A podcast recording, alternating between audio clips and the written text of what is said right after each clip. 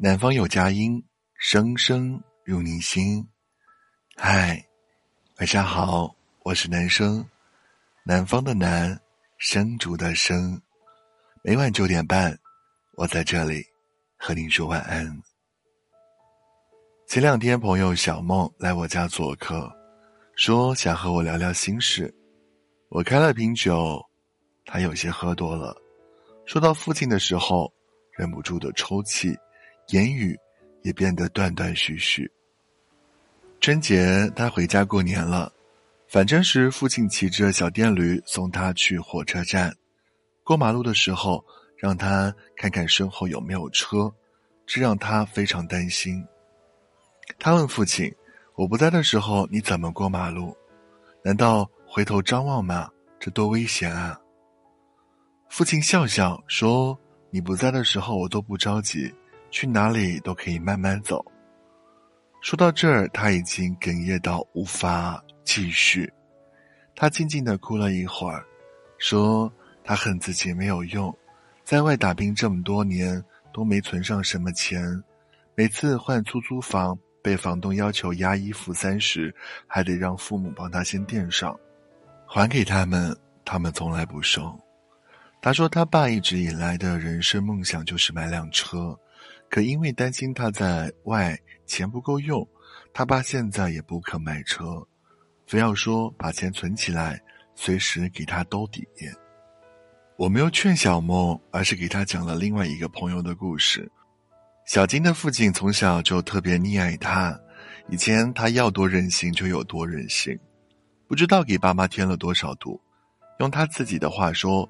整个年少时期，给他做的那些糟心事儿，收场都快变成他爸的全职工作了。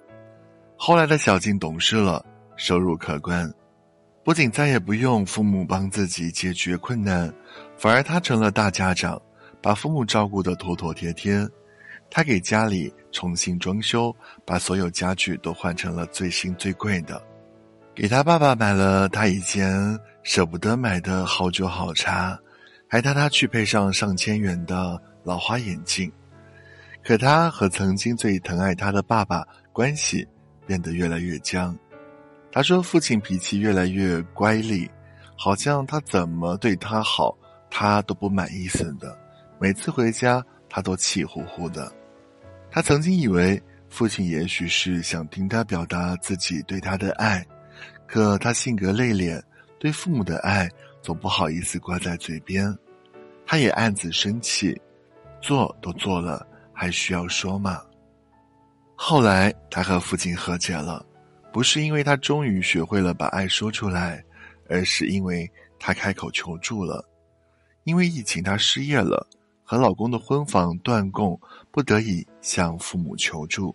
父亲拿出退休时存下的积蓄，帮他顶上了一年的房贷，还每天打电话鼓励他，说他一直是爸爸心中的骄傲。疫情过去，一定能找到更好的工作。我还记得小静那时说，原本以为自己长大了可以保护父母，可最后还是被父母保护了。也不知道为什么，他爸爸反而变得更加开心了，每次见他。都会不由自主的哼起歌来。听完这个小故事，小梦用哭红的眼睛看着我，不太明白我想告诉他什么。我想告诉他，父母对我们的要求，从来不是希望我们有一天长大了成为他们的家长，而是暗自希望我们能一辈子做他们的宝贝。是的，我们长大了，成熟了，出息了。把年迈的父母照顾好了，他们很高兴，但也很失落。他们以为孩子已经不再需要他们，他们已经不能再为孩子撑起一片天，他们好像没用了。小梦若有能力给父母买车，爸爸会开心吗？一定会。但小梦不知道的是，当他找父母求助垫房租的时候，他们也许更加快乐，因为。被孩子需要的感觉才是为人父母最幸福的体验。